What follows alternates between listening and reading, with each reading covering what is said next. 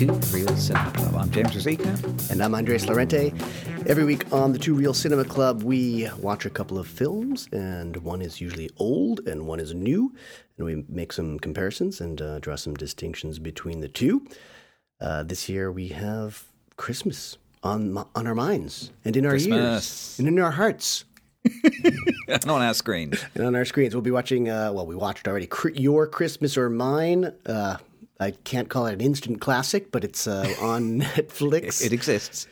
20, uh, 2022, where are we at? Uh, it's uh, a film, a wonderful romantic sort of comedy kind of thing for the season. And then we compare that with the absolute classic, It's a Wonderful Life, uh, directed by Frank Capra and starring Jimmy Stewart. And that uh, dates to 1946. 1946. So I'll turn it over to Jimmy. Yeah, go.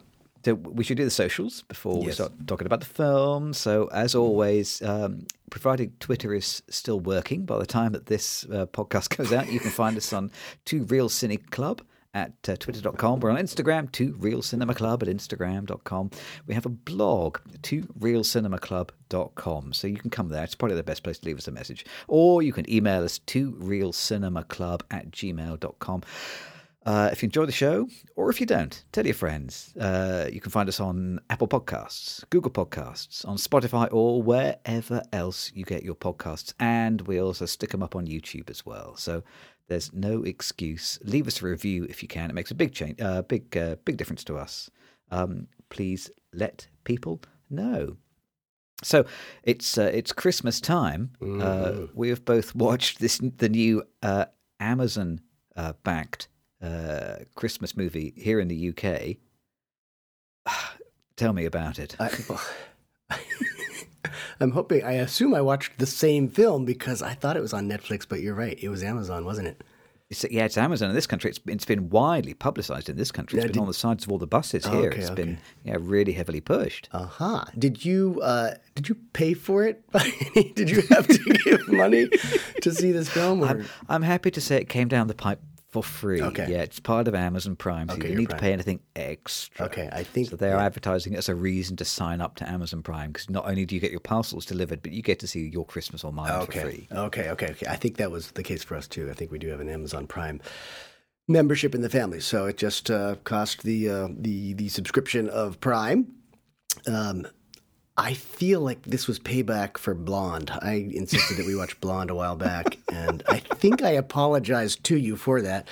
Um, but this is payback a little bit. It's an hour and 35 minutes, so I still owe you like an hour and 15 minutes of, of, of your life. But, whew, I lost a little bit of mine. Um, this is directed by Jim O'Hanlon, who, according to IMDb, has directed 268 episodes of Coronation Street. So he, that that is the, if you don't know, that is the biggest soap opera in the UK. It's I do. absolutely enormous. Yeah, Yeah, I But watched- that is a lot of episodes. I watched a yeah, I watched a little bit uh, when I was in uh, England, but really not many episodes, maybe a handful. And I didn't I didn't see that he had directed any of the ones that I saw. But that's a lot. I mean, that would be is it weekly? oh, I, I think it's like five shows a week, something like that. I, mean, I think they, they make a lot. Okay, so they're So, like yeah, that's like this. Yeah, that's many months worth. Okay, more than that. That's I think. I think. Wow. Um, so he's the director, um, and it was written and, and created. Written and created. I was really interested by that credit because I usually think of that as a TV credit. Um, uh, when someone's creating a show, um, we don't really talk about people creating a movie, but uh, it was written and created by Tom Parry, who's an actor and a writer, and um, it was an interesting credit. Did you notice that as well? I didn't spot that. I did spot that he's a UK comic, so he's Yeah. kind of come up through the stand-up scene. Okay. Um, so and you know, and he's not somebody that I know, and you know, it's a long time since I've done any stand-up. Yeah. But you know, that's that's been his route in, and I think he has done other TV writing, but it's largely yeah, he's he's a comedian. Okay. And I had recognized on uh, on IMDb for him, for Tom Parry, he looked familiar, and I think he's on one episode of Ted Lasso, so I remembered that face from Ted Lasso. Yeah, so he's probably a little bit familiar to American audiences as a result. Um, and it's interesting that he you mentioned that he's a stand-up comic because there are a couple things about this film that make me feel like there were he was writing stuff for comics to sort of bring to life. Um, so um, Asa Butterfield plays, uh, I guess he's Hubert James Hughes, but he goes by James in the film. Um, and um, the other is um, uh, her name is Haley uh, Taylor, plays Cora Kirk. Is that no, no, uh, Cora Kirk. I'm sorry, Cora Kirk plays Haley Taylor. Cora Kirk. also features uh, Alex Jennings and David Bradley and Harriet Walter, some familiar faces from I guess British film and television. Yeah, yeah. See some stalwarts here, aren't there? Yeah. Uh, takes place in, well, it starts sort of in London, Marylebone Station, and ends up in the English countryside. Um, and Hubert uh, James, or just James Hughes, um, and Haley are they're romantically involved. They seem to be have, they've only been together. It seems like a couple of months, but um, they're both headed off for uh, sort of a holiday break at their respective houses.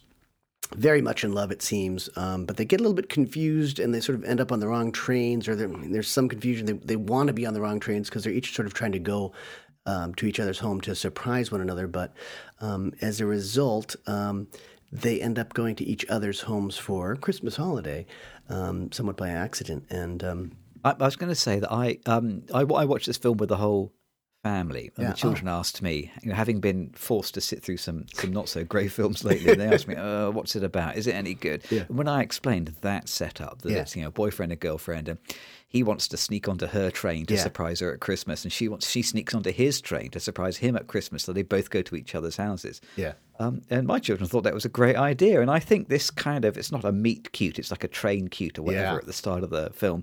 Yeah, it's, a, you know, it's a great high concept, cute idea. I think it's good. And, and those first sort of 10 minutes are actually, I know we're going to complain about this film quite a lot, but those first 10 minutes are actually, you know, fairly cute and effective. And it's a nice setup that I think really works. I agree. I think it's an endearing setup. Um, but immediately I'm thinking, well, why? You know, you're on the right train, you think, to surprise your partner, but they don't really go looking for one another on each other's train. Yeah. Um, and it's, I guess they, the idea is that they want to surprise the partner when they get to their town and, and end up getting off the same train that the other one was on. Um, but we know it's not going to be a surprise for the audience. So it's really, and then they stretch it out a little bit. Like James looks back and he, there's a woman wearing exactly what um, Haley was wearing on the train. So he, he's really anxious to surprise her when he gets to town and it ends up being the wrong woman. So they, I think they go, go a little bit far to make it all happen. But yes, it is a, a meet cute of sorts or a train cute. I like that. Um, That incidentally, that woman who was wearing the same outfit as Yeah, Haley, yeah. who he very briefly hugs, and then she says, oh, what's, your, what's your story?"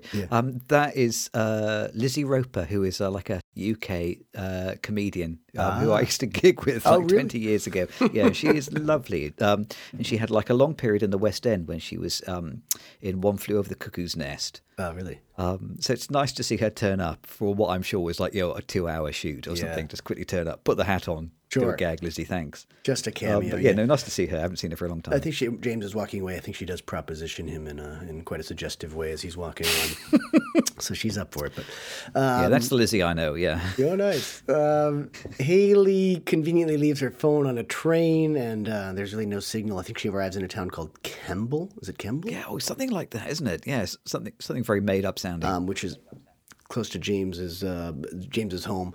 Um, I think on, we need to do a future c- popcorn counter. I have this theory of how cell phones have either like irreparably damaged films or changed them forever. And Ah, this is just a very convenient thing. You have to, but in this day and age, you have to go out of your way to like losing a tel- uh, cell phone in order to put someone just in this position of vulnerability where they can't contact anyone.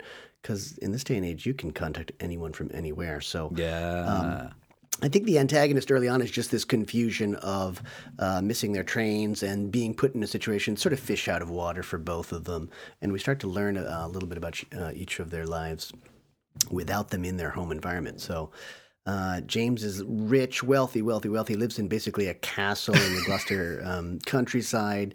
Um, so that's where, but he ends up in uh, Haley's uh, neighborhood, sort of a modest neighborhood in, in Macclesfield. Is that that is a real town, I believe, in, in England. that is a real place. Yeah. Yeah, absolutely. So he ends up with her very working class family. Um, her family's house is just super over the top dire- decorated for um, the holidays, as opposed to uh, James's castle, uh, where uh, Haley arrives, and it's very quiet. There's just, um, I think it's she's sort of like a, a housekeeper. Uh, Fiona, who uh, is there and greets her, and Fiona's played by um, Harriet Walter. Um, very empty place, and James's father is Hubert James Hum- hum- Humphrey the, or am I, I think he's just Hubert Hughes. That's it. But he was a he's uh, what, what do you decide? He's like a lord of, of Gloucester. Lord, is it Earl of Gloucester? Earl you of say? I thought it was a Lord of Lord Yeah. Gloucester, something like that. But I Yeah. think you, said Earl of Gloucester might be more definitely a accurate, I think. tight in a titled position, I suppose. Yeah. Um, these two towns, um, I looked on the map, sort of, sort of, uh, probably about uh, almost 200 kilometers apart from one another, but. Um, Sometime in this film, it is possible, or it seems to be possible, to drive either a food truck or farm equipment through a winter storm to get between them. So there is some distance between these places, but it sort of shrinks in the third act when one when them. Yeah, it's cinematography, isn't it?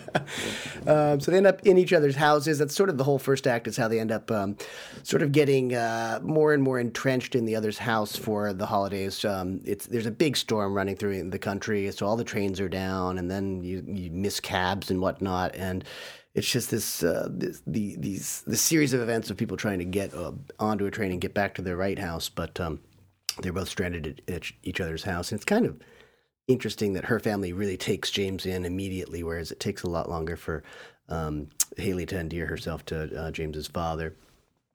Um, there's very little uh, like explanation of who uh, who James is with uh, uh, with Haley's family at first. So, but they seem to be very welcoming. He sort of miss, meets her little brothers first, and they play a little trick on him, and, and uh, I don't know, they trick him for five pounds each or something like that. Um, but lo and behold, everyone's missed their last train. They've got to stay with each other's families, and that's sort of the getting them into the uh, this this point where they just have to uh, become family with one another's uh, kin.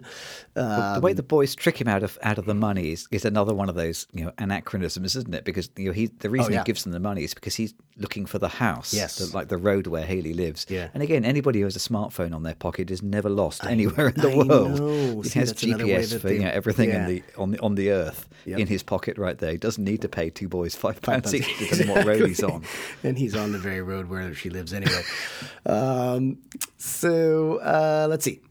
The, you know, you're definitely it's like a clash of two cultures. They come from different worlds. Uh, the you know the manners of speech, the accents sort of define characters a little bit, and certainly the uh, James's father. I, I I don't really think he has a job. He's just like a lord or an earl or whatnot. Uh, he was a military man. What do those guys do? Yeah, just He's just earling or lording. Um, Yeah. uh, so, but he is. Uh, he was obviously in the military. There's this rich military history in his family. But James wants to be an actor, and, and he's actually. Um, he tells um, Haley's family that he's a friend of Haley's from drama school, um, and that's why he's there to sort of visit her. He doesn't say that he's the boyfriend just right away. In fact, he. There, oh boy, there are some cliches there where he uh, pretends to be gay, so he's not passing uh, himself off, um, uh, or not revealing himself immediately as her boyfriend. Um, so it turns out that neither partners really told the their families about the other, um, and all these secrets sort of get revealed uh, by living uh, their partners' lives. It's that's kind of a nice play, is that they're both fishes fish out of water, fishes fishes out of water, uh, in each other's homes. Um, she's in this very wealthy world uh, because James's father is uh, so well positioned in life. Uh, he thinks that uh, Haley's father was a soldier. Um, that's what she tells him, and uh, that James and, and James's father thinks that Haley's a soldier because uh, he's under the impression that James is in sort of some sort of military school. So there's this big lie that James is telling his father and his family about that he's uh, not in drama school, whereas that's exactly where um, they met. Um, and James learns things about Haley too. That she's she did magic as a as a youth. They didn't know uh, uh, he didn't know that that was what her background was before drama school. Um, and then you know, there's this moment where they they're staying in each other's rooms. Of course, uh, James gets put up in her room, and, and she gets put up, which are very different. She gets put up in his room, which is this just castle like atmosphere, and she has a very modest room in her house. Um, so then, uh, by the middle of the film, James's father of learns that uh, the, the, the rabbit comes out of the hat or whatnot. That uh, Haley's at Guildhall. She's uh, learning drama, and that's where um, James is too. Um, but they basically again, the next day, I think there's another. I think Jim, Jimmy, you mentioned something about this in your notes on the show. Is that she leaves the house for a little while, but then, then all the trains are canceled. And the same, exactly the same thing sort of happens at at, at James with James down at her house. Um, so all the, can- the trains are canceled, and they they have to stay yet another night um, in each other's homes. Um, and this is I mean, where I, it's- it's the- yeah, go ahead. I was just going to say it's, it's that idea for kind of low budget filmmaking, isn't it? Where you, you you get the characters and you put them all in like a little sort of con, uh, like a confined space, and Yeah. you get them to play it out, and it's like a bottle sort of scenario, isn't it? And here we've got two bottles. Two bottles, yeah, exactly. Yeah, exactly. So she's in a bottle and he's in a bottle. But the question is, you know, how many times can you leave a house? Yeah. Because exactly. just characters just keep leaving the house and then having to come back. There's snow. Oh, let's storm out the house again. Oh no, there was more snow. I'm going to storm out the house again. Oh no, there's more snow. You can only really kind of play that card so many times. Um, Yeah. and, you know, they play it two or three times as many times as you can get away with. I think in this film. Yeah, and it's it's interesting to hear that you uh, that the writer was a stand-up comic because I I- mentioned to you earlier that um, there's some scenes that feel like they're just written for comics or comic actors to, to do some vamping. You know, it's not like rich rich dialogue and really uh, intense drama at any point. It's much more you know actors giving a chance to just do their thing on screen. Um, so then there's the classic montage. Oh boy, Cliche Squad is going to have a lot of work to do. James does spa time with the ladies of Haley's family and really you know, becomes really one of the girls to a certain extent. They're, I think they're again, they're this is so stereotypical, but they're under the impression that he's the gay friend, the gay best friend or something like that. Uh, meanwhile, uh, in the same kind of montage, it's like a double montage, isn't it? It's a lot of double, double bottled up characters, double montages. Haley sets up a Christmas tree and decorations in this mansion that hasn't been decorated for Christmas for years because James's mother has died, and there's this sadness that has been gripping the house ever since. Um, until a, a dog gets shot. I think that was great. Um, act two curtain, basically, Peanut, who is James's dog, um, gets shot by a gun-toting neighbor played by David Bradley. Um, and that's when he, he's been explicit. No, Haley's been explicitly told by Fiona, "Don't let the dog out." Um, but of course, the dog gets out and gets shot, uh, kind of by accident, by humorous accident. Um, and then we learn, sort of in this uh, sort of later, later going of the film, that Haley actually has a fiance named Steve. This guy is ripped. He's got great muscles. The kid, his, the younger brothers love him. The family loves him.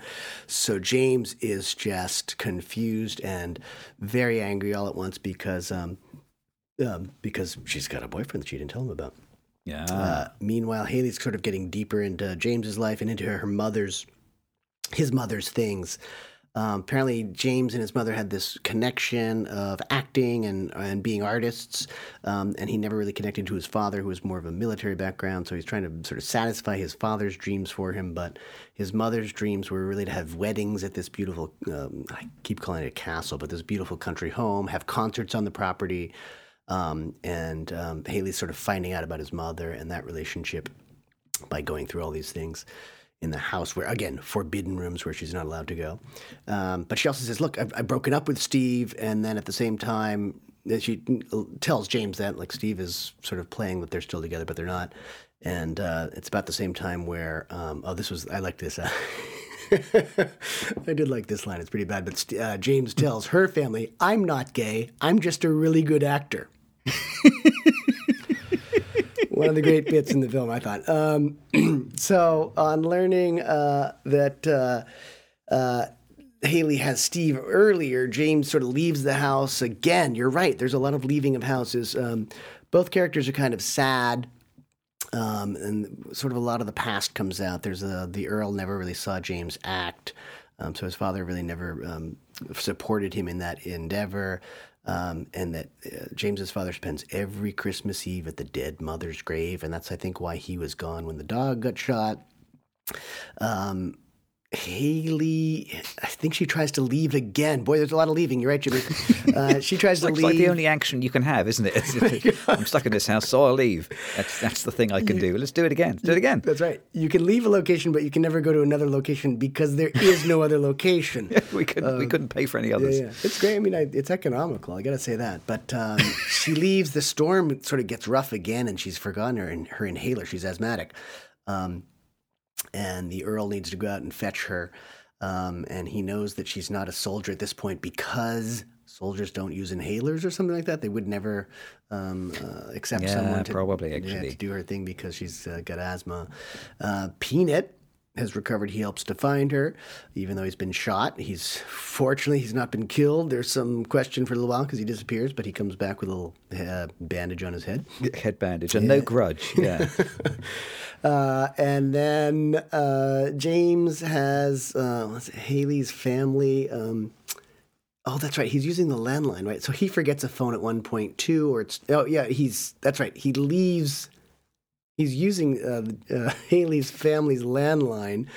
Uh, because he's forgotten his cell phone, so there's another cell phone again. So this is why this film is sort of pro- proving my theory a little bit. Um, so that um, he has to go back to her family's house, and she at the same time as she's going back to him. So they're really or his house. So they're sort of having these parallel experiences as well. Um, we ultimately learn that James lost his mother on Christmas Eve, so that's part of it makes the holiday extra um, difficult for him. Um, and uh, they kind of each go in the opposite direction again via very strange transportation, is what I wrote down. Um, because uh, her family has a food truck. Uh oh, Jim, you're gonna talk about the cliche squad for that too. I think. Yeah. oh my goodness. They're in a food truck, um, going. I get. I can't remember the directions exactly. Well, going towards his castle, basically, and. Um, and James is along for the ride. And then there's a trailer that uh, is at the castle. Uh, it's got a tractor and a trailer combo that uh, turns out um, James's grandfather lives on the property. He's the one who shot Peanut by accident. um, and they, the trailer doesn't make it, but the ice cream truck uh, and the whole family sort of arrive at the the wonderful. Um, uh, countryside mansion of James's family, and they all re- they finally re- reunite. Especially uh, James and Haley get back together in the ice cream truck, and all is sort of forgiven and explained, and they're very much in love. Um, and of course, I don't know how they did this, but that last shot shows you that the tractor trailer did make the 200 kilometer ride back down, even though it wasn't working before, and the ice cream truck too, in time to have uh, basically it looked like Christmas dinner at Christmas Haley's dinner. family's house with everyone together, everyone really getting along and um, living happily ever after. Ah, big sigh of relief. That was hard. I didn't feel like I did a very good job because that was really hard for me. Do you mean hard like painful? no. I, I mean, I was looking for the important things in the film, and I just feel like there wasn't. a Ah, whole that's where you went wrong, I think right. yeah, yeah. I think it was just it was it's Christmas candy. You're supposed to just enjoy it, and there were some things that I really thought were clever, and and I smiled a little bit. I was just very glad that it was an hour and thirty five minutes. It was, it was definitely the right length. It didn't need to be any longer than that. yeah. Um, and there were I liked some of those moments of coming to know each other by being apart from one another. I'm sure this has been done in films before, but I think that was the best part is that they're each kind of experiencing the other's life and learning things that they didn't know. Because my impression was they had only been together for a couple of months, really. I mean, maybe they'd started school together that fall, and then by Christmas they were really really into each other. Um, so they, they didn't feel like they were like long term uh, romantic partners. It felt kind of fresh, um, which made it Yeah. nice. And then I just, it was kind of interesting that they'd learned about each other by being alone with the other's family. So I, I liked that. And the ruse to get them to each other's place, it makes sense. It's not believable, yeah, it's but it cute, makes sense. it? Yeah, it's cute. I mean, it's it's another um, of the plot points which is undermined by having a mobile phone. I, I can't imagine two young people these days dating for a couple of months without doing a little bit of cyber stalking. Yeah. and at least you know you would check out each other's Instagram or something. It'd be Yeah. pretty difficult to keep you know your engagement or the fact that you are a peer of the realm um, secret completely. Yeah. Um, I, I agree that there were some elements that I enjoyed in this film. There were quite a few laughs. There was a, um, a scene where they're waiting at the train station and the electronic board um, gradually cancels every train one by one. Uh, My children really guffawed at that because that's their like that's their life every morning when they go to school.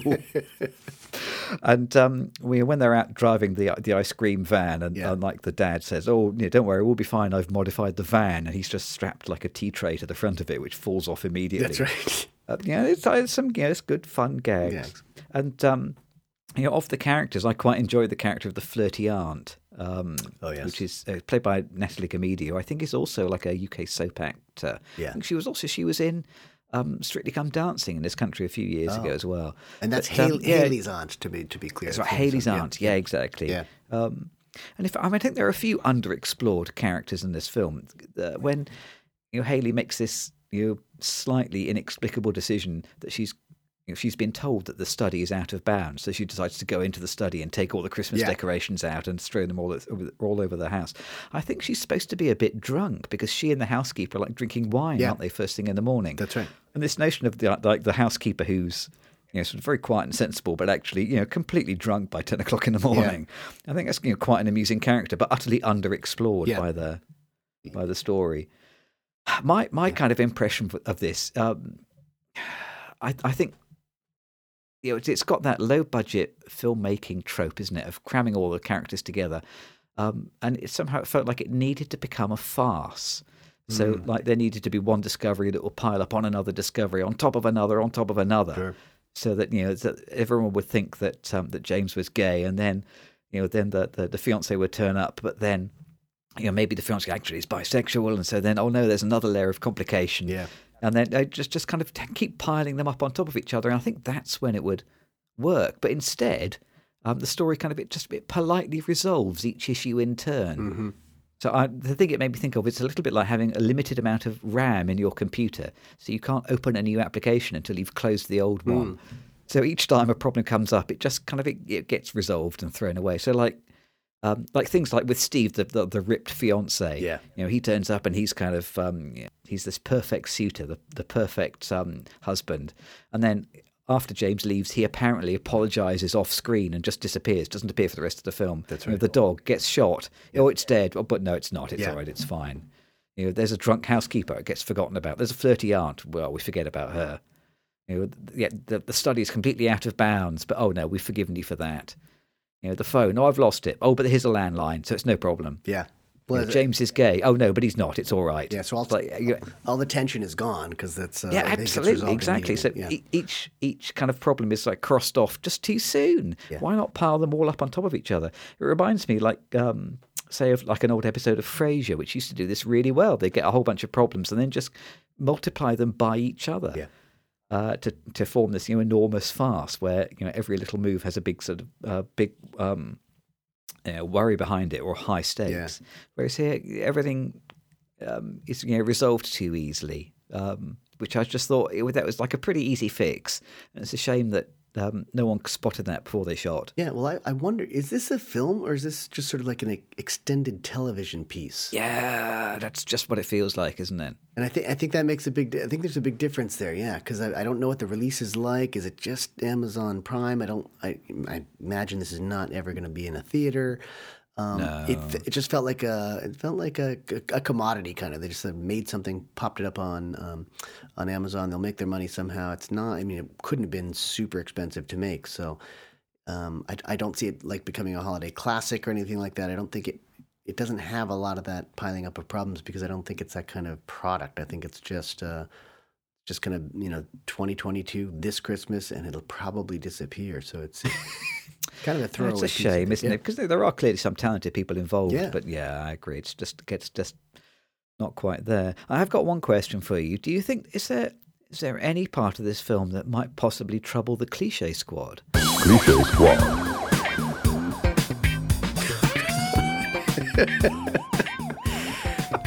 I know you have a list. I my whole feeling. I think the cliche squad already works too hard. That's why I didn't want to mention anything. But yes, put the call. Uh, I think the cliche squad are going to have to form like an entire new division. I think they're already recruiting staff. I did start making a list. I mean, you're exactly right. Okay, so, yeah. um, Let's bullet point it out. I would just like this this cliche of having this kind of this you know this secret hidden wealth. Oh, actually, I live in a castle, but I never told you.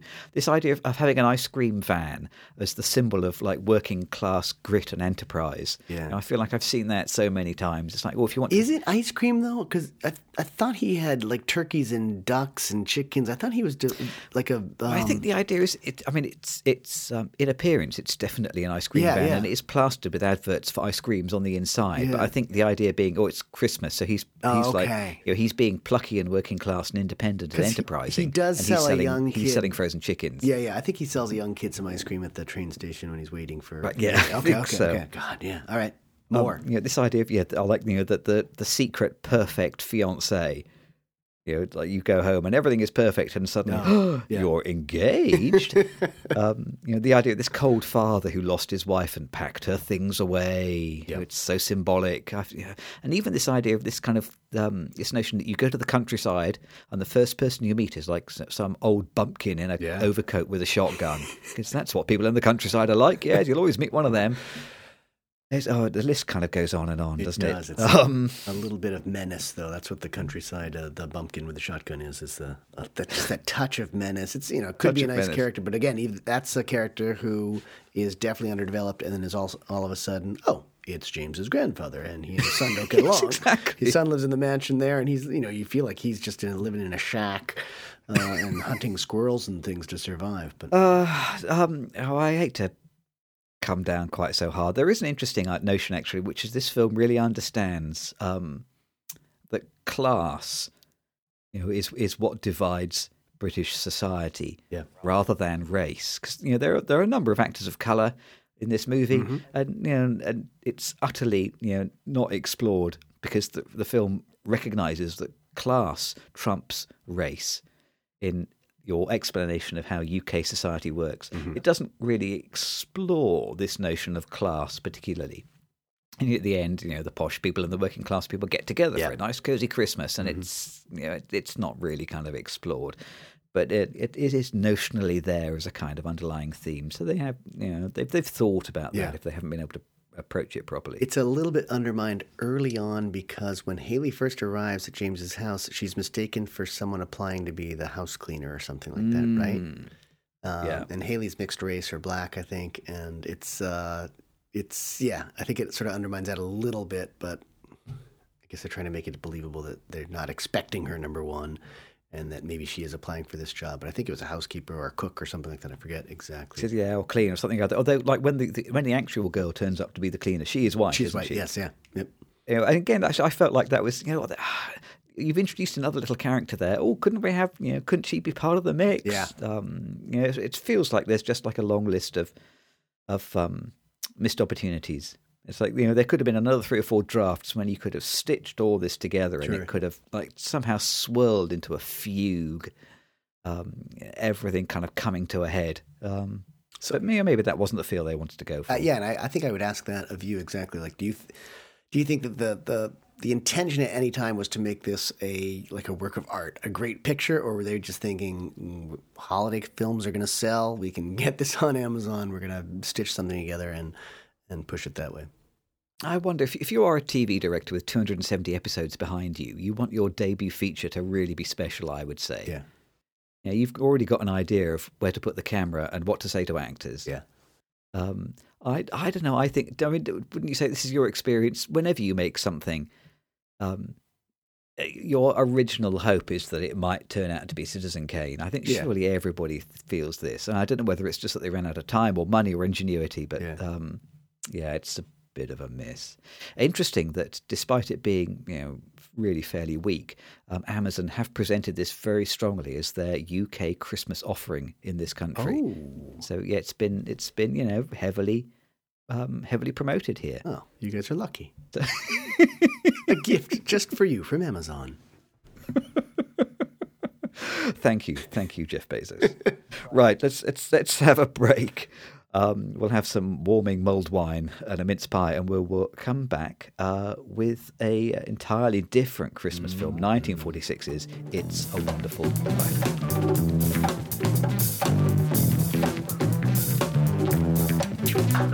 Life."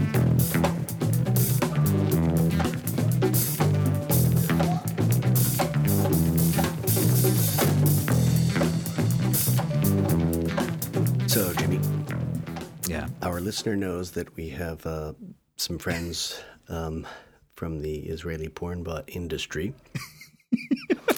that guy's pretty pretty consistent. Yes, yes. Uh, listeners, you can say when you say our listener, that means we're talking directly to one person, but we actually have listeners. So our regular listeners know about uh, our relationship with the Israeli porn bots, and I thought I should reach out to them and uh, thank them for their service, and also to see if they wanted to sponsor us. Uh, anyone who's listened to the podcast knows we are looking for sponsors, so I did uh, my due diligence and wrote to them. Um, now we know that their ISP is it an ISP, Internet Service Provider, something like that. It's related to an Israeli account, and that's why we call them the Israeli porn bots. But um, they could be contacting contacting us from anywhere, right? I mean, like ISPs these days. are- Anywhere outside of the official legal jurisdiction of the United States. Yes, yes. um, wherever they're from, they write with kind of an artificial intelligence accent, if you know what I'm talking about. Um, so I'm gonna I'm gonna end up reading their letter back, their response. Oh, great. Um, but it's gonna sound a little stilted for sure. Um, there have been a lot of articles about AI getting so much better, um, but uh, the writing's not Not good. for these guys. Exactly. Um, so bear with me as I read their um, reply. Um, but I really wanted to bring you and our listeners uh, their message uh, in their own words. So here you go. So remember, this is uh, artificial intelligence. Dear Mr. Tutu Real Podcaster, thank you for stretching out to us currently. Yes, we are interested in forging sponsorship with you, handsome sexual identifying gentlemen. From our collections, we know you as Hot for Teacher, and we have various scholastic and extracurricular opportunities for great pooders such as yourselves. So I think that the intelligence is amazing because we've talked about Hot for Teacher far too many times. Far too many times. Yeah, they've picked up on So that. Yeah. they're definitely listening in. Um, products and services now coming to live on Worldly Wide Web are feature more realistic sounds and experiences, private video chat rooms with one-on-one bot access, bot and bot double trouble rooms. I don't know what that is. Uh, your bot buddy therapy sessions Oh my God. infinite expanse interactive video and photo galleries, virtual reality. That's VR, right? Virtual reality. Um, Yeah, right. Bot exploration and discovery safe space, digital phone sex version 5.0, and online watercolor painting classes. Go figure. These guys are really into their technology. Jeez, they're good. They're good. Full service. Um, in answer to your intense curiosity, it's true, I have been writing them a lot, an awful lot. Um, we want to make Good, good to make contact with your friends, isn't it? Yeah. We want to make you notice that we are real active peoples. As well, what is, as we like to communication, Israeli porn bots equal to is really good porn bots. I think that's like a tagline for them or uh, like one of their mottos. Um, That's, that's like that's like an AI, AI generated pun. That's amazing. It's great, isn't it? I love these guys. That's good. I love the Israeli porn bots. Um, we are not only most exclusive lovers, but most inclusive one too. Br- it says brining, but I think it's bringing. Bringing our binary and non-binary experience to extraordinary love service. I thought that was good. Um, Yeah. This is definitely one of their uh, like taglines or mottos, I guess. Um, it says Israeli porn bots for the special relationship in all of us. Visit with us at israelpornbot.sex. so that's this that's the website that they want you to use. That's that's Is- a catchy URL, isn't it? is, That's yeah. catchy. Is well, I'm glad they got the dot sex thing. That's good. Israelpornbot.sex. Uh, then I loved this at the end. Happy Hanukkah, podcasters. Or if you celebrate ecstasy of live-born Christ, I think that's Christmas, right? Uh, then marry that too, and all other holidays joyous. That was, I mean, it's a lovely letter. So, That is a lovely letter. Google Translate is getting really good now, Yeah. isn't it? Yes, and the artificial intelligence is getting very good. So I'll keep this uh, this contact open, and we'll uh, continue to, to contact them and see uh, see if we can develop that special relationship. I, I, my only slight worry is that they are going to start dictating what films we review.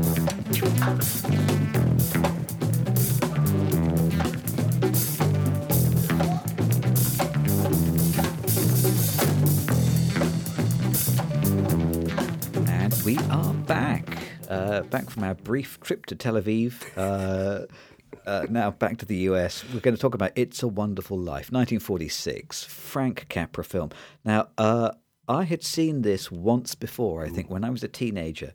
Um, and I was kind of aware that it was a Christmas classic, and I didn't particularly like it at the time. I remember being a bit nonplussed. Yeah. Um, enjoyed it an awful lot more this time. How many times do you think you've seen this film? Oof. Okay, well that that's a great question that I can't really answer because like you, I saw it in bits and pieces because it's always on at Christmas. So I'd probably seen parts of it 20 or 30 times at least. Whoa! Um, and never sat down. But then I was probably early 20s when I sat down and watched the full film and loved it from the very first time. And then it sort of became a Christmas tradition in our family to this, you know, it's just always on, so it's easy to watch. Um, so I'm going to say that I've seen the full film probably around 20 times. But Wow. Okay. Wow. God, that's that's ten times as many times as I have. I've, so I've Yeah. seen it all the way through twice now. yeah. my second viewing. So it originally um, started life as a short story. Yeah. Um, so it's kind of yeah, a bit of a long, complicated genesis of this movie. So uh, in November 1939, it was published um, by Philip Van Doren Stern. So he was a um, most famous as a U.S. Civil War historian. Um, he spent quite a long time writing this this short story, four thousand words, called "The Greatest Gift." He tried to find a publisher for it, um, and couldn't. Uh, so in the end, he self-published. He printed up two hundred copies of this short story, and he sent it out with Christmas cards to Yeah. friends and family. Yep. Um, you can read the story online now. Actually, it's easily available. It's on the the Tor um, website, who are kind of fantasy publishers. Um, so you can read it online. It's you know a very short, easy to read little short story with you know quite a lot in common with the film, but also quite a lot that is different. So, of these 200 copies that sent out to friends, one of them found their way into, and it's not entirely clear whether it was um, Cary Grant received it or Cary Grant's producer, um, David Hempstead. Um, but it was uh, originally snipped snapped up as a as a potential project for Cary Grant. Um, and so um, David Hempstead spent quite a lot of money developing it, turning it into a script. Eventually, Cary Grant um, lost interest, and the idea was sold to Frank Capra for supposedly fifty thousand dollars. Um, so uh, he uh, Frank Capra then, so yeah, Italian-born American film director. Yeah. Um, previously directed It Happened One Night, Mr. Deeds Goes to Town, a whole bunch of movies. Um, uh, he his career was very slightly on the wane at this point, um, and uh, he picked the story up to try and kind of revive uh, his uh, fortunes. And then it was worked on by a whole bunch of writers. Um, so Albert Hackett and Frances Goodrich, who are a husband and wife team, um, they wrote Father of the Bride and Seven Brides for Seven Brothers. They worked on the story with Capra. Um, they ended up getting a writer credit, but also it was uh, co-written by Jo Swerling, um, who wrote Pennies from Heaven, and he wrote Guys and Dolls, the book for that as well.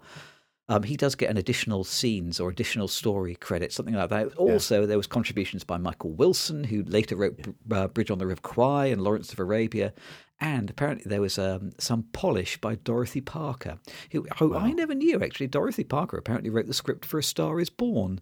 Really? Oh, wow. Um, so whole, the original, yeah. yeah, whole, okay. yeah, absolutely. It's a whole bunch of people um, had their fingers in this pie. Um, if you read the interviews online, apparently it was a very unpleasant um, development period. Mm-hmm. Uh, Capra apparently had different teams of writers working against each other. Um, he wasn't telling people um, that uh, somebody else is also working on the script, and then he would cherry pick some bits of that, and then ditch somebody else's script. And uh, apparently, Jo Swerling never spoke to Frank Capra again after being uh, kicked off this project. So it was all a bit, um, uh, a, a bit tricky. Yeah, I was gonna. I was gonna say that um, I think when he bought the rights, there were already two or three drafts as well. So Yeah, he, he had think one by existing- Clifford Odets, Yeah, Clifford. Odets was in on there too. Yeah, so I mean, he had all these drafts, and then he ends up getting even more and more help. And normally, when I see a lot of writers on a project, I think, oh God, you just know immediately it's probably not going to be very good. But it's in one of the interviews I saw, it looked like Capra was really picking and choosing some of the best stuff from each of these great writers, and eventually, it sounds like he sort of gets kind of the biggest writing credit by the end. Um, and he manages to, to take that chaos and turn it into a, a classic. I mean, it's, it is largely cohesive, isn't it? Despite having so many people contributing to the script, it Yeah. does you know, largely feel like a single unified project. So, uh, so the story of the film, if you haven't seen it, if you haven't seen it twenty times, um, it's a black and white film, um, heartwarming family drama. Opens with a conversation between the stars, literally the stars, not not the film stars, but like you know the constellations up in the sky. Um, so this is like a you know early special effects version of Voices from Heaven.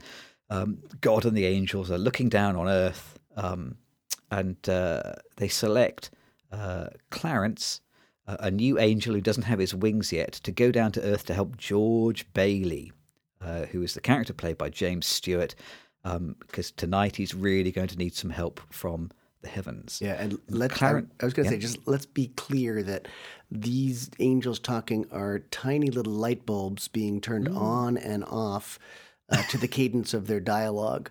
Um, it is low tech. It's early special effects, but it's it's not the kind of thing where if you see that as the first thing, you're probably not going to watch the movie just because it's it's 80 years old now. Um, And also, it's like a two or three minute scene, isn't it? Yeah. these lights just kind of flickering on and off as well. It's not like it's it's not ten seconds. Yeah, it's a long bit of like it's a little radio plane set in heaven with no visuals accompanying it. Um, so, so Clarence um, has the homework of, uh, or has the he has the task of going down to help George Bailey. But before he has to do his homework, Yeah. uh, which is actually the large, larger part of the whole movie, which is that he has to review the whole of George Bailey's life before he goes down to help him. So. the first two thirds of the film are like a little précis of James Stewart's life. Um, as a young boy, he saves his brother from drowning. Um, he works in a, a drugstore and he sh- sh- saves Mr. Gower, who's the pharmacist, from poisoning a prescription. Um, and as he becomes like a teenager and then an adult, his plan is to you know go to the go to college and tour the world. Um, but uh, every time he tries to leave uh, the small town Bedford Falls where he lives, he's always kind of thwarted. His dad runs a, like a local buildings and loans bank, and then um, just as uh, George is about to leave town, his father dies suddenly, and uh, he ends up having to take over the bank. Um, he marries a local girl, uh, Mary. Um, works in the bank for many years. He saves the bank from a bank run. He's constantly um, harassed by a local landowner, Henry Potter, who's like the local um, the local bad guy who is uh, squeezing his tenants of rent in, with slum housing, while uh, George is providing loans for people to build their own homes. And then eventually, after all the ups and downs of his young life, um, he's established in the bank. The bank uh, inspector, or the bank examiner, arrives like on Christmas Eve to inspect the books.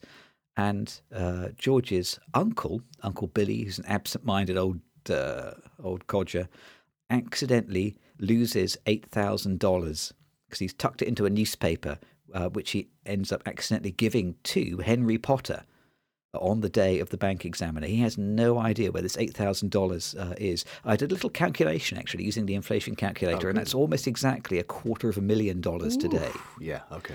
Um, so this is an enormous sum of cash that he has lost, and he has no idea where it is. Um, and for George, this is you know a disaster. This is going to send the bank under. It's probably going to send him to prison uh, because uh, it's going to look like someone has embezzled it, and it's probably going to be George who takes the blame. Um, so things are looking really bad. The only hope that he has to hang on to is that he has an insurance policy, a life insurance policy for fifteen thousand dollars. So his desperate plan is to throw himself off a bridge, commit suicide, and that way his wife can get the insurance money, save the bank and all the loans on the the homeowners that uh, uh, that he's backing. And it's only now, about two thirds of the way through the film, that George, about to throw himself off the bat off the the the bridge, meets Clarence. So Clarence the angel throws himself off a bridge, forcing uh, George to jump in after him and rescue him. And uh, Clarence tells him, "Well, you know, I know you're in a terrible state. I've come to, I've come to show you that really you should be grateful because your life is great and you shouldn't throw it away." Um, and uh, George says in this kind of passing moment, he says, "Oh, I wish I'd never been born." And so Clarence focuses on that and says, "Well, I'll, I'll tell you what. I can show you what would have happened if you never had been born." So the the final third of the movie is um, George exploring this parallel universe version of Bedford Falls, um, where uh, the whole town has gone to pot because he was never born. Um, so it means that uh, you know, his wife Mary is now a spinster. She never got married. His brother, who went on to be a war hero, is dead because he never got rescued from drowning. Mr. Gower, the pharmacist, uh, went to jail and he's an outcast because he did end up poisoning somebody with a prescription. And the whole town is just uh, degenerate because it's all run uh, by Henry Potter, and the whole place is uh, has gone to you know it's gone to seed. It's uh, I mean I love the the portrayal of, of the the bad, the evil Bedford Falls. It really reminds me of um, Back to the Future Part 2 which clearly borrows very heavily from this film. Yeah, it's Pottersville. Pottersville. Yeah, exactly. Pottersville. It's and it's full of um, Sin. It's full of like uh, yeah, music venues and uh, Dance and halls. girly shows.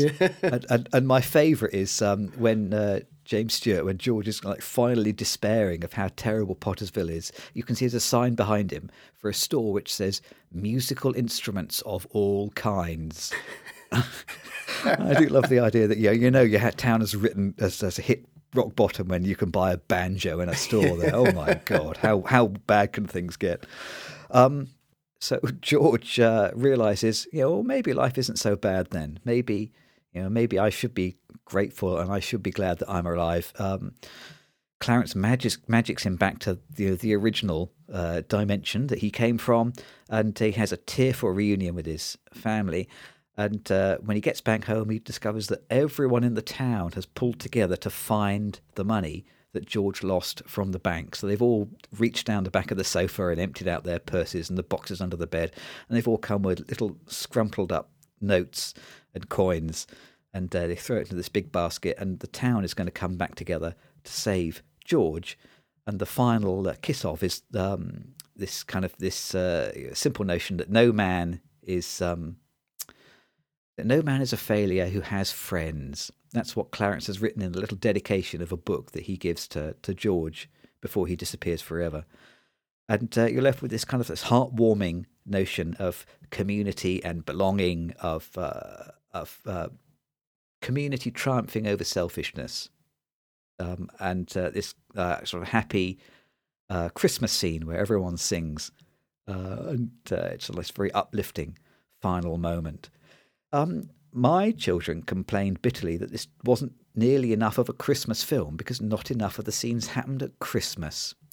And I did feel at the end that I can see why it gets weird out at Christmas, and the last last bit of the film does happen at Christmas. But for the first half of the film, they were slightly nonplussed about why it was a Christmas film at all. Does it feel Christmassy to you, or do you think that's that's you know just an easy bit of packaging? Ah, humbug.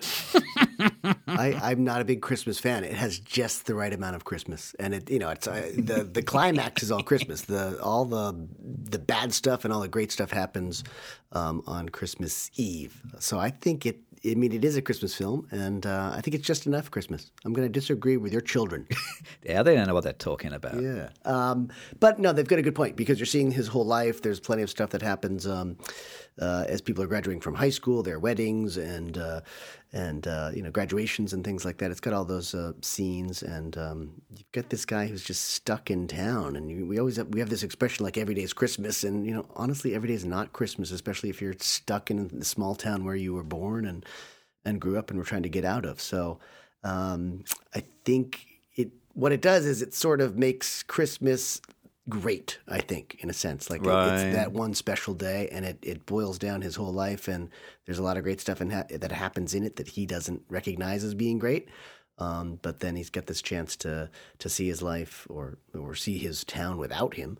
Um, and then I think that makes Christmas extra special. So I'm I, again, I'm going to say it's just the right amount of Christmas, and I think all the important stuff happens around community getting together at that time of year. So I think it's it's you know there's not it's not commercial. It's not about people buying each other presents all the time or having fantastic relationships that happen because they uh, accidentally ended up at each other's house for Christmas or anything like that. It's just the right amount of Christmas where he finally gets his his his best day of life, and it's on Christmas Day or Christmas Eve. I mean, it is all about kind of community, isn't it? And collectivism. It's nice to see collectivism on screen, yes. given that, like, you know, the underlying theme of Western cinema for the last 40 years has been about Yeah. self determination and self realization. Yeah. Um, and but this this is a film which was made, you know, just bouncing out of the Second World War. So the Second World War had just happened, and there was still like a mood of, um, you know, sacrifice and Yep.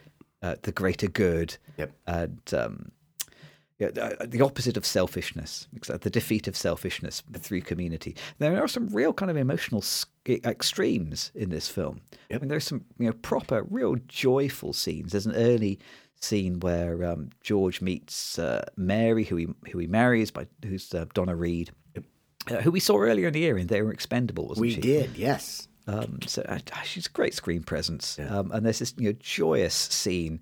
Um, they, go to a dance together, and the early part of the scene, everybody is crammed into this tiny space. 'cause, you know, the film is, is shot in like 1.33 to 1. It's like this little Academy ratio box shaped screen.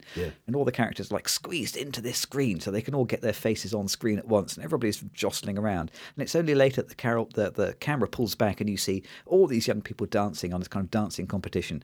And then you have the gag that they're dancing on a dance floor, which um, is suspended mechanically over a swimming pool. And uh, the, the the jealous boy who wishes he was dancing with Mary presses the button to open up the swimming pool, and everybody gradually falls in one by one. It's you know it's a you know, it's a great gag, lots of fun. Um, you know, it's a real high, and in the same way that the the um, the scene shortly before George deciding to take his own life, you know, it's really it's uncomfortably long and very um, traumatizing. It's like it, him him losing his temper with his family, getting cross at the kids, Yeah. You're utterly desperate. He's you know on the verge of tears. Everything is terrible. Um, they are they're not afraid of, of having these you know real proper emotional extremes.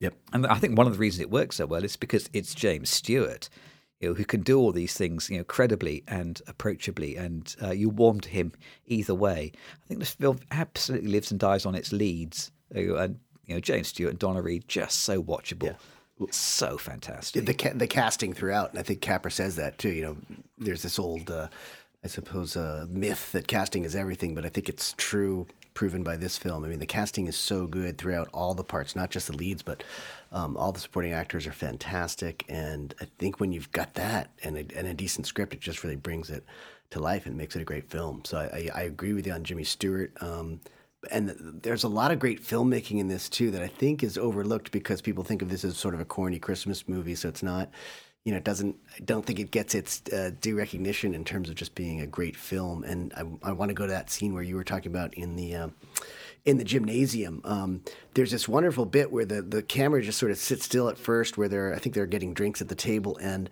it's interesting to see all these different people come into the camera. Um, Yeah. So there's the camera does not move; it's set, but you're intro- introduced to a bunch of uh, other characters. Uh, they're all sort of dressed up in, in tuxes for this event, um, and people are coming in and out of that scene, and it's crowded. It's a really interesting use of the camera because there are like five or six people at one time just in this one frame, jammed in, and then it sets up the next scene because you see Donna Reed. It's uh, uh, Donna Reed's uh, Mary's um, older brother comes over. He's going to introduce or reintroduce George to Mary, and after seeing all this these tight scenes, all of a sudden you see Donna Reed from a distance, and then you see her close up because she and and George, um, uh, played by James Stewart, uh, recognize each other, and it's just it's a it's a great setup of going from this really crowded, intimate moment to this sort of wider scene where you see them far apart, and then they end up. Um, Getting closer, and they start dancing uh, in that great dance scene um, afterwards. So there's a lot of filmmaking that mixes these like quiet moments and close-ups. A lot of it is a lot of the film is done in in in close-ups, and there's a lot of camera closeness. Um, and I think it's it's you see the acting, you know, and you've got great actors and they're doing their parts really well. So it's it's just great um, filmmaking in that way. I've seen it once in color and it was terrible. oh It just, wow! It ruined. It had been colorized, um, and I saw it once and it just it did not feel the same at all. Um, uh, so and and you know that's kind of a turnoff for a lot of people because some people just don't want to see black and white films anymore. But um, so for some reasons, this is sort of um, seen as kind of a, I think just Capra-corn. You know, a lot of his films are very optimistic and and like intentionally uplifting. Um, but I think as a result, it's overlooked as as being just a really well made film. Yeah. Talking of character actors, I've um, got to mention Lionel Barrymore, who plays Potter. Oh yeah. Um, I, as I was watching his scenes, I just kept thinking of Elon Musk, actually. This Yeah. incredibly wealthy man who's using his wealth to bully all those around Yeah. him. It's you know, it's it feels this film feels more relevant now than it you know than, than in 1946. Yeah, thank you. We thank have you not so moved much. on. Yeah, thank you so much for saying that because, um, again, I've seen this film so many times, but I got to see it. I haven't seen it in probably three or four years. Um, and I saw it with totally new eyes in light of like the housing crises and the banking crises happening in this country. Um, and the politics of this film really stood out for me this time around because Lionel Barrymore Yeah. is just, you know, he- it's just the politics of wealthy landowners uh, and a business class just trying to take over or eliminate this this building and loan company. Um, so it's really the big man just trying to gobble it up. And and and at one point uh, when he's talking to to George Bailey, um, Potter, played by Lionel Barrymore, you know, he says the quiet parts out loud where he, he just wants to kill them. He's he's on the board of the bank and loan, but he wants to kill it or at least just control it. And he says it straight up. And I mean, the, the politics of this film are it's FDR era. You know, it's um, and you're absolutely right to talk about you know the collective versus the individual. And one thing I really love about this film that occurred to me or reoccurred to me again um, was just this idea of a strong individual. You've got strong individuals like uh, George Bailey, um, but working in this collectivist environment, and that it it's just such an excellent theme from the from the the New Deal era, from the Franklin Del- Delano Roosevelt era. Um, and I never thought of this really as a, an, such an overtly political film, but because of what I'm seeing in the world right now, and I hadn't seen it in a few years, um, I just saw it with totally new eyes, and I loved it even more this time. And I think you're right about a lot of the emotions. Like this is a film where I'm definitely crying a bunch, I'm laughing a bunch, and then I'm laughing and crying a bunch, and sometimes I'm seething with leftist anger as well. Um, it's just a film that is it does pack a lot of emotional punch, and I think that's why it is a classic. I think- I think that's why people love it so much because it does it makes you feel things. I do have this slight question. I think Yeah. um, I think Clarence the Angel, um, the way he approaches his problem, and it's you know it's just the same in the short story. Um, he's presented with this problem, which is that George wants to end his life, um, and the problem that he tries to solve is um, you know, not the problem that he's been presented. So if it, if the story was going to make any sense, Clarence would show um, George what the town would look like after he died, and he'd take him to kind of five years in the future and say, "Oh, well, look, you know that um, the whole town's gone to pot now because you're not here. You know, your family's unhappy because you're not here." Um, but instead, he, he solves you know, completely the wrong problem, which is he says, "Well, what if you'd never existed?" Yeah, And if the fact that George were, if George were to take his own life, that would not undo all the good deeds that he'd done up until that moment. that's right. Um, so it's it's so that kind of um, I can understand why you know, there's a it's much more fun Yeah. To do the problem this way around and to see well what would have happened if you'd never been born. But he's not actually solving the problem that George presents him. I think you get as a result though you get more. First of all, it does. It's a film that does need some darkness, so it's nice that the darkness gets introduced. I think, um, and then I think it needs. We need to see the problems in order to really uh, appreciate. I think the goodness, and I think that if if you do it the other way around, I don't think you would see that as clearly. It certainly wouldn't be as dramatic. I guess you need that that tension, that darkness, in order for it to be a dramatic. So I don't know that it would work the same way. Um, yeah, I, mean, I don't think it would. I agree. but I, I mean, there's, I just love this film, and I love everything about it more and more each time I see it. Like there are some small problems that I'd love to talk about, but um, I overlook so much. I, love, I don't, I don't mind the Capra-corn thing, um, and on seeing it this time, right after we saw um, Kes a couple weeks ago, um, you know, these are two like directors, at least in this film, um, they're sort of going after these, you know, these. Um, I think these um, collectivist uh, themes uh, and these, you know, th- there's the social realism of Loach, uh, and it's very gritty and soothsayer like. And then I think Capra-corn is very, uh, he's so optimistic, and um, he they're getting at the same ideas. Um, but from really, really different angles. And this is, as you said, this is one of Capra-corn, uh, Capra-corn, Capra's later films. Um, and he's kind of, yeah, he had sort of a hard, hard run, I suppose. But this is sort of him at the probably the height of his powers, and he's making just a fantastic film um, with a really, really strong message. So I did have these sort of flashes of of uh, Ken Loach's work as well, which seems really ironic because they're very such different filmmakers, but they're trying to communicate the same thing. And I think Capra does get some of that darkness in there that Loach gets in in his films, and I think that's really important. But he, he ends up on such a you know such a brighter moment. Um, another thing that I like about that way of doing the film is the actors. There are a lot of great actors who get to play complete opposites of themselves in the film. Um, you know, like when you think of Right. um, Nick, the the bartender who gets to play you know George's friend and really Mr. Nice Guy, and then he gets to play like a very sort of uh, goonish, almost uh, caricature. Italian um, bartender sort of thing, or um, Dr. Gower or Mr. Gower, who um, you know, without George's uh, intervention would have ended up um, in prison and drunk. And uh, that's an actor who had played Jesus Christ just a few years earlier, and here he was playing this this drunken, uh, um, unlicensed or or banned, uh, banished uh, pharmacist. Um, and I've got a, a medical question for you. At one point, when he tests the poison, he just puts his finger in it and then tastes it. That doesn't seem like a great way to test. Yeah, no, that's the way they always get us to test poison in medicine. Yeah, absolutely. It's a standard Um, method. or Mary playing this spinster librarian. I mean, you get these these opposite these actors. You're giving them a chance to play a completely different character because George hadn't uh, had his influence on them in, in in their lives, and I think that's a really nice touch.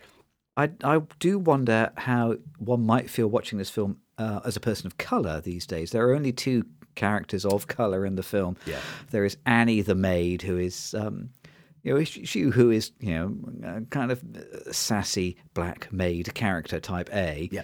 Um, and then the only other black character who appears is a pianist at a kind of degenerate bar in Pottersville. Yeah. Um, otherwise, it is very much. It, it's a pretty. Uh, it's it's, you know, it's a, a white bread film about white people. very much, And yeah. it was a, you know, a film made for a white audience in 1946. So I, I guess I should temper my expectations. Of the times, yeah, yeah. Um, well, there's the the Martini, Mr. Martini. Also, there's a stereotype there we could call the cliche squad. If you're Oh, yeah, you know, they, he's yeah, got yeah. tons of kids. They've got the heavy accent. Um, there's a goat in the back seat of the car when they're moving. I mean, it's just it's, Eh, yeah. it's top. So um, that's yeah, that's one of the faults. Um, but there's a, there's just so much great stuff that I I I, I can't I can't fault them too much on that. It's, it's this film is now what 80 years old or something like that, or going on 80 years old. So it's definitely a uh, an old an old film. But I, again, its its ideas are uh, increasingly current, I guess, or increasingly relevant. Um, there's which also is shocking and depressing, isn't it? yeah, yeah. There's this one moment where George is on the. I think it's he's on the bridge, or is he? Um, he might be in the bar, and he says, "I'm not a praying man." You know, I love that. Like this, that this free thinker. I mean, because obviously, I think the United States was an even more religious place back then. So for him to say something like that, um, you know, just uh, it sort of brings up this whole question of free, free thinking and independence, and and um, uh, whether or not we have power over our own lives and, and whatnot.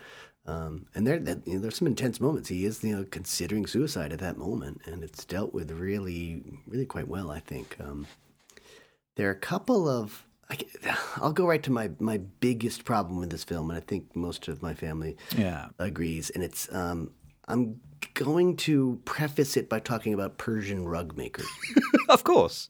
if you don't mind. Um, it's that um, you know the Persian rug makers allegedly they leave one mistake in the in the rug that they're creating because that would it would be uh, an offense to Allah if you um, to create something perfect because only He can do that, um, and perfection doesn't exist. Um, so the last line you've already talked about it a little bit. Um, miraculously, this book it's it's uh, Tom. Oh God, not Huckleberry Finn. It's the other one. Tom. Oh God, Tom Sawyer. Tom Sawyer. Tom Sawyer. I think uh, Clarence is reading Tom Sawyer, and, and he's written a dedication in the front of the book, and it ends up in this pile of money that all the people have been uh, contributing to save George. Um, it gets in there miraculously. We don't see Clarence in that scene, and then he's written. His inscription is, um, "Remember, no man is a failure who has friends." And I've always hated the wording of that because it really should be remember, no man who has friends is a failure.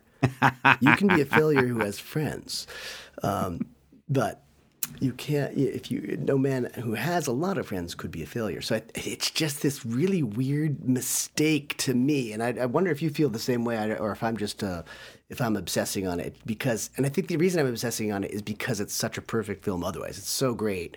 And then this last thing, it- you could watch this film with my family, and everyone just goes ugh at the end because you've had this cathartic experience, and then you just see what looks like kind of just, if if not bad grammar, it is um, unacceptable. It's just, uh, it's imprecise, I guess. Um, how's your feeling on that? Or maybe it was Yoda that they got to write the uh, the dedication. so am I, like, I'm just going to check here. So it's definitely it's the word order and not the sentiment that you Yeah, object to. here. precisely. Yeah, So- yeah, yeah. okay. Well, Is that nitpicking? Is that- well, I see. I, it strikes me as it's nice to end on the word friends. I guess. Okay. And I'm sure that's what the intention was, wasn't it? And Okay. you know, if you end up with this kind of slightly cheesy, like pseudo German word order, then yeah, maybe uh, people are prepared to accept I that. wish I must just- say, if that's your biggest complaint, god damn, this film is perfect very nearly then, isn't it? That's 99.9%. Yeah, I think it is a masterpiece. I think it there there's some in terms of filmmaking or editing, there's some jarring scenes, and we talked about this when we talked about they were expendable, where they go from a, a fairly wide angle to just a less wide angle, and it just jogs my thinking because um, it's not cut perfectly. I don't know if you've noticed these sorts of moments. It's the moment where, in particular, where um, Uncle Billy is taunting uh, Potter, and he goes to give him the newspaper that has the eight thousand dollars in it, and to, to I guess to show clearly that the newspaper goes to Potter, he goes from uh, a fairly wide angle to something that's just not close enough in my mind. It's kind of this one of those mid-range angles, and as a result, you see the you see the imp- the imprecision of the actor's movements, and it's just um, it's very common. We saw it a bunch in uh, the John Ford film, um, and I think it's just in this day and age we generally go from you know we don't have too many wide wide angles that that go to something less wide. It's usually something you know sort of a medium angle, and then you get into your close ups pretty straight away, and it's uh, it's just a different era of filmmaking. But I think as a result. Um, and a different era of editing too. I think that's probably it's this combination that makes a, a handful of moments in the film just are a little inelegant in their transitions as a result. Um, apparently, it was a 90 day shoot. They did, you know, is, is, is it two hours, 11 minutes, something like that? And they got Yeah. the whole thing in 90 days. I Yeah. think they worked you know, hard and efficiently on this. Yeah. Um, there is, there, interestingly, you talk about um, use of the camera. I think there was one moment that slightly stood out for me, which is um, I think he crosses the line at one point when I think it's the scene where the the jilted boyfriend is considering whether or not he might open up the the floor uh, to spill everybody into the into the swimming pool Oh, yeah. the dance. And I think there's him and his buddy are speaking, and the the boy, there's like the jilted boy is on the right, and the friend is on the left. And then at the very next shot, because the camera is now behind them, so that they can look at the button Oh yeah, that will open up the door. Now suddenly the jilted boyfriend is on the left, and the friend is on the right. yeah, And things, uh, th- th- those little things. I mean, you still see that in films today, and it, Yeah. that kind of crossing the line. It just jolts me a little bit. But I'm not sure I ever would have noticed that before I started reading about about kind of uh, film. that sort of yeah technique. Yeah, I I see it all the time in film now. I think it was very rare. In fact, we were instructed against doing it when I was Absolutely, school. yeah, exactly. I think yeah, it's, it's bad practice, isn't Is it? it? Crossing the line, but you see, yeah, you see it not uncommonly. Yeah, but again, yes. we're we're nitpicking gits, aren't we? Yeah, then? well, again, it's like you're looking in some ways when you know there's a Persian rug maker, you start looking at your rugs very carefully, right? You're looking for that one mistake because you know it's there. Um, but otherwise, it's it's really just uh, one of my favorite films, and I'm glad that it's not too Christmassy because I can watch it anytime. I mean, that's the thing about it. It. For me, it's really it's just a great story, and it's a really well put together film, and um, I have very little negative to say about it. So. I've been trying to kind of do the do the synthesis to bring the two films together, Yeah. and it's you know it's it this is a tricky one. This is a very long rope that you have to pull on Mm. Yeah. to draw these two films into the same plot. I mean, uh, effectively, um, I suppose they both share this notion that Christmas is about family. Yep. Or this notion, kind of, sort of, that you should be grateful for what you have, or at least that there's kind of something about honesty and coming clean and you know trust and faith i suppose you know are kind of um are both themes for these films i think the thing that makes that rope really hard to pull on to draw these films together is that um it's the question of stakes i think in what in it's a wonderful life there are such real stakes there's like you said there's a kind of real darkness it's proper life or death Yeah. and even the scenes which are not about life and death, it's still about you know, your livelihood, your home, putting a roof over your head, looking after your family, really you know, big, important things. Yeah. Um, whereas your Christmas or mine, you know, I, I'm struggling to think really what the stakes are. It feels like the stakes are extremely low and what's at risk is very small. Um, And uh, they, they do attempt to shed a little bit of darkness amongst the light, even in Your Christmas or Mine, because there's the speech that Haley's dad gives about, oh, you know, I miss my dead mum, Yeah. you know, and, and sometimes think about her. And they're, they're really trying to stitch that into the fabric of the film, but it just won't fit. Yeah. Um, and it sort of feels a little bit like lip service. Whereas um, for It's a Wonderful Life, you know, that darkness you know, is present throughout the whole film. Yeah. You know, death stalks this film, doesn't it? Which is why it's so effective as an uplifting joy at the end.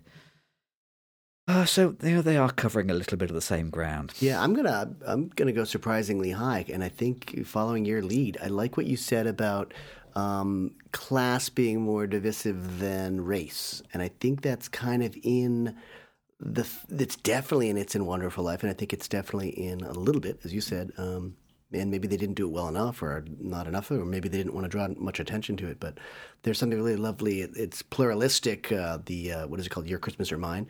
It's a bit more pluralistic, way more than It's a Wonderful Life ultimately. But It's a Wonderful Life is definitely working on this class level um, that is, I think, again, more relevant today than it ever was.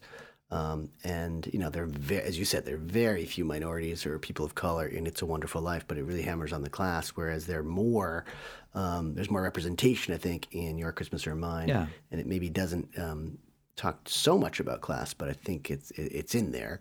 Um, so they're you know they kind of complement each other in that way, I think, and maybe you know probably unintentionally on the on the Your Christmas or Mine level, but they do. I think you know filmmakers are intentionally trying to bring more cultures into the same film and put um, you know all walks of life in, in the same film. So I think uh, that has to be intentional on on one level. And it's certainly it's you know it's impossible and unthinkable that the makers of Your Christmas or Mine have not seen It's a Wonderful Life. Ab- absolutely impossible. Yeah, yeah, So, you know it's it's impossible that it will not have influenced that film. yeah. Yeah. Okay. what- okay. Good. I had in- the bonus. Oh my god, bonus features! I saw this on DVD, um, and you don't get bonus features anymore. But it was so Remember them? so lovely. I saw a I 60th. miss those bonus features. yeah, yeah, and uh, I saw a 60th anniversary version of uh, "It's a Wonderful Life" on DVD. Um, it does it does strike me that we're deeper into the information age now, and we have less information in our uh, DVD in our films, I guess. Um, Yeah. but I did learn that um, one reason that um, "It's a Wonderful Life" became huge, it, it did not like um, open well. It was not uh, an instant classic by any means, um, but its copyright had expired, I guess, in 1975, fairly early on in '75. So, but you know, it had 30 year run or something like that. Um, and then, as a result, because it was available, it flooded television everywhere. So it became this television hit. Um, and I just I, I love that because it's it's more accessible. It's like serving the collective and not focused on money. As a result, you know, it's it's making it's making uh, change in society, but not um, not not making money. Um, so that was interesting to me. Um, Yeah. The film film really yeah, took off when it was for everyone. yeah, exactly. Right, we we have just enough time to talk about what else is playing at this theatre.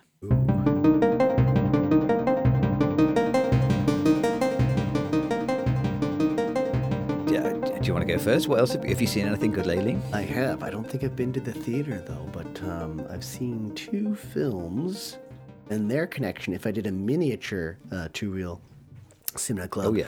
their connection was Jesse Plemons in small roles. Oh, okay. Yeah. Oh, wait a second. Let's see. Can I guess? Oh yeah, please. One was a recommendation right from uh, your world. From your, it actually came to me two places. My brother recommended this film, and then you recommended, I think, in the last, or maybe it's two pods ago, two or three pods ago. Oh God, the only cameo I can think of from him now at the moment is that terrible rock movie Jungle Cruise, and I can't imagine you watched that recently. what, what is the No. what are the films? No. I watched um, American Made, which you had just seen. Um, Oh yeah, Tom Cruise film. He has a very small part in that. I mean, I, he that's what. To, it's funny though because it's not that old. American Made is I think 2017 or something like that. Yeah. Okay. Yeah. Really enjoyed that film. Um, and uh, Jesse Plemons has already been in some films by that point, and then um, uh, Breaking Bad um, had a recurring role in there. Um, and then we also saw a film by Paul Thomas Anderson called the. I think it's just called The Master, which is a few years earlier, 2012. He plays Philip Seymour Hoffman's son in that film. Um, God, I'd forgotten he was in that. yeah, very well. Again, not a massive role. He's got some dialogue, but um, two films that uh, featured a little bit Jesse Plemons. So those are the two that I've seen recently. I didn't get out to the theater. Um, there's some stuff, and I know that for our next pod, I'll be going to the theater, but we'll talk about that after you talk about what's playing in your home theater. Well, so, so well, um, we actually did go to the theatre theatre the other night. We went to see uh, Sleeping Beauty, the ballet at Sadler's Wells. This is yesterday. uh, the Matthew Bourne production. It's a kind of a gothic version Yeah. of Sleeping Beauty, which is absolutely fantastic. Five stars, absolutely incredible, fantastic. Oh. The tickets we originally bought. Um, I think we bought them. We bought them first week in January in 2020. Yeah. Oh. And then the show was cancelled at the end of 2020. Yeah. And then they rebooked us for 2021. And then there was another COVID spike in 2021, so we didn't go. And at last, so, so we've been waiting for almost three years to go and see this. Um, Yeah. So that was great. That was fantastic. Yeah. Um, but the only other movie we've seen recently, we watched um, Hot Rod, uh, which is the first Lonely Island uh, feature film. Andy Samberg um, plays a kind of Evel Knievel wannabe. And uh, had had the desired effect because it did make us guffaw with laughter a few times. But it's uh, one of those films where the funniest thing about it is somebody falling over and hurting themselves. and Andy Samberg falls over a lot and hurts himself really badly many times. So that was why I guffawed out there. Uh, the people in my family would love that. they love that kind of comedy. Um, I'm glad you got to see Sleeping Beauty. It's a fantastic score. I love that that, uh, that music. And then um, when we our our listeners know Ines Braga, who um, when I was arranging to do the pod, uh, have her on the pod, she made it a point to FaceTime me from in front of Sadler's Wells because we used to go there a lot to see a dance together. So um, we've got a connection uh, straight from the pod to Sadler's Wells and your experience there. So I miss that place. I saw so much good stuff there. Um, you're a lucky man. Yeah, we are. We're very lucky that it's yeah just the other end of the tube line to us. So uh, you hinted a moment ago Oh, I did. that you have a plan for what we might watch next. Yeah, I think we're going to um, go blue. go big blue. Sorry, is this is this the Israeli porn thing again? We're going to uh, watch Avatar, the newest uh, James Cameron film, I believe. Um, and we're going to uh, couple that with some older James Cameron. We were both surprised to find that The Abyss was released in 1989. So those are 33 years apart. We'll see what uh, James Cameron has done um, in that time. We'll see if his uh, his filmmaking technique has changed at all, and if he's um, you know uh, created any new technologies to to make his stories that come across any differently. so we'll be looking forward to that. But it will be a couple weeks down the line. Do you want to explain the uh, next couple of weeks to our Yeah, so uh, so next week we're going to be talking about Christmas movies when we go to the popcorn counter, and then the week after that, very exciting, Oscar season comes around, and uh, we'll be presenting the uh, new and exclusive, much talked about, Two Reel Cinema Club Film of the Year. I'm assuming that, that was that's the noise you make of anticipation. It wasn't you rested your hand on the radiator there or something like that, and it was very hot. Building Okay, excitement. Trying to put a little sound out there to build excitement. Ooh. So uh, this has been this week's Two Reel Cinema Club. We will see you for Christmas uh, Christmas movies uh, next week. Until then, thanks for listening. We'll see you then.